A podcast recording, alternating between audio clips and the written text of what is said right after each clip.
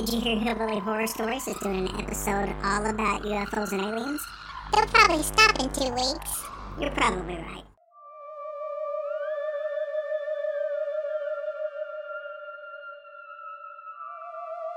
You are listening to HHS UF Only, a Hillbilly Horror Stories bonus episode. Hey guys, and welcome to episode 13 of UF Only. 13. Whoop whoop. Lucky number 13. Tracy, today's story involves the Portuguese Air Force. All right. Don't know a thing about it. Well, oddly enough, I know very little about the Portuguese Air Force myself. so let's go to September 4th, 1957. There was a squadron of F 84 Thunderjets that belonged to the Portuguese Air Force. It was nighttime, and they were going to go, the planes were going to go airborne for a routine navigational practice mission. All right. Sounds cool so far. That's when they had a 40 minute encounter with an unidentified flying object. Huh. So it was, a, it was a very cool night, and it was a very bright full moon, so visibility was excellent. This mission consisted of four pilots. There were Sergeants Alberto Covas, Manuel Marcelino, Salvador Oliveira, and Captain Joe Ferreira. It took a while to get all those down. the crew reached Granada. This was about 8 o'clock. The mission was designed to change course and head to uh, Port at that point. This is though when Captain Ferreira noticed an unusual light emanating from just above the horizon to the left of his jet plane. The pilot to the captain's right notified the, notified the captain that he was seeing something that he didn't exactly know exactly what it was, but it was the exact same thing that the lieutenant was seeing. Okay, that's good. Have a backup. Yes, it's always good to have a backup. So then the captain notified the other captains that they were seeing the same thing, the other two captains. So now you got four people who've all now said, hey, we're all seeing the exact same thing. Mm-hmm. What was strange here is that the object looked like a star, except for the nucleus. Right in the middle, it was changing colors. It would change from green to blue to yellow and then to many different shades of red. The entire object, though, shined bright. Even when it was colors, it was still bright. Mm-hmm. Suddenly, the object grew to five or six times its original size. Daggone, on, man. just like blew up. Boof. This confirmed what the pilots already were thinking that this was not a star or a plane or a balloon. This was something they had never seen before. Then it shrunk down to a small yellowish light that was just a fraction of its original size when they saw it.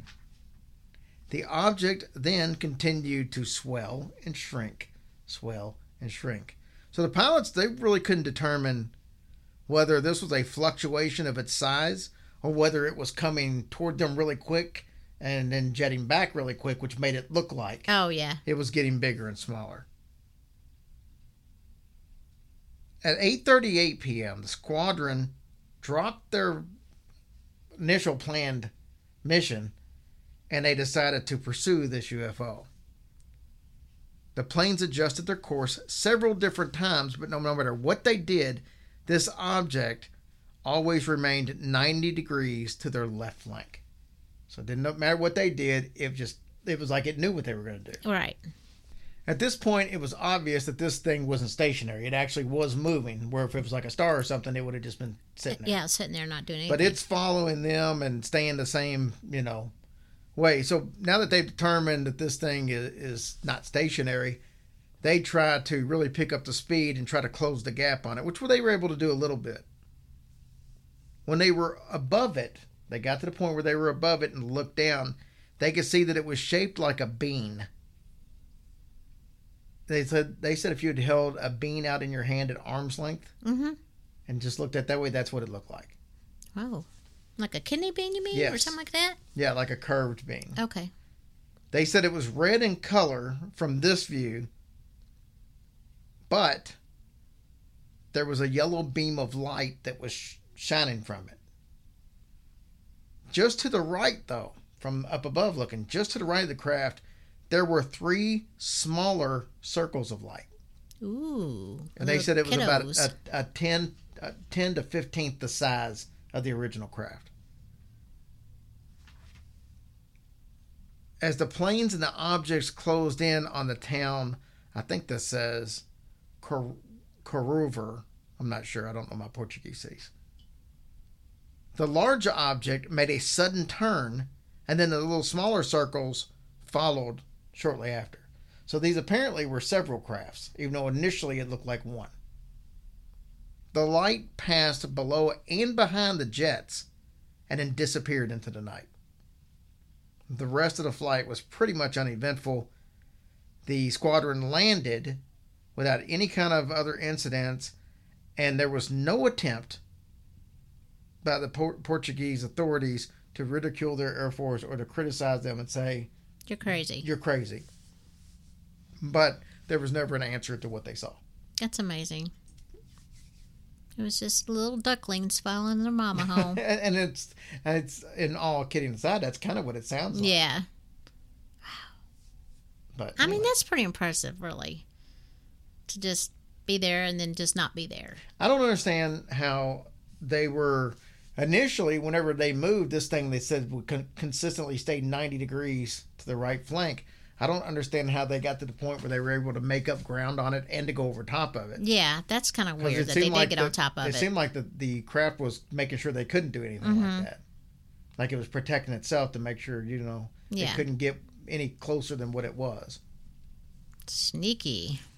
Anyways, I thought it was a cool little story, and then I love these stories from like the 1950s and stuff Yeah. because there's just you know I've been watching uh, American Horror Story, and this season, if you haven't seen it, it's in two parts. The first part's about vampires up in Cape Cod, and then the second part is actually really cool because it's all done in black and white. Well, most of it's black and white, but it goes back to when Eisenhower.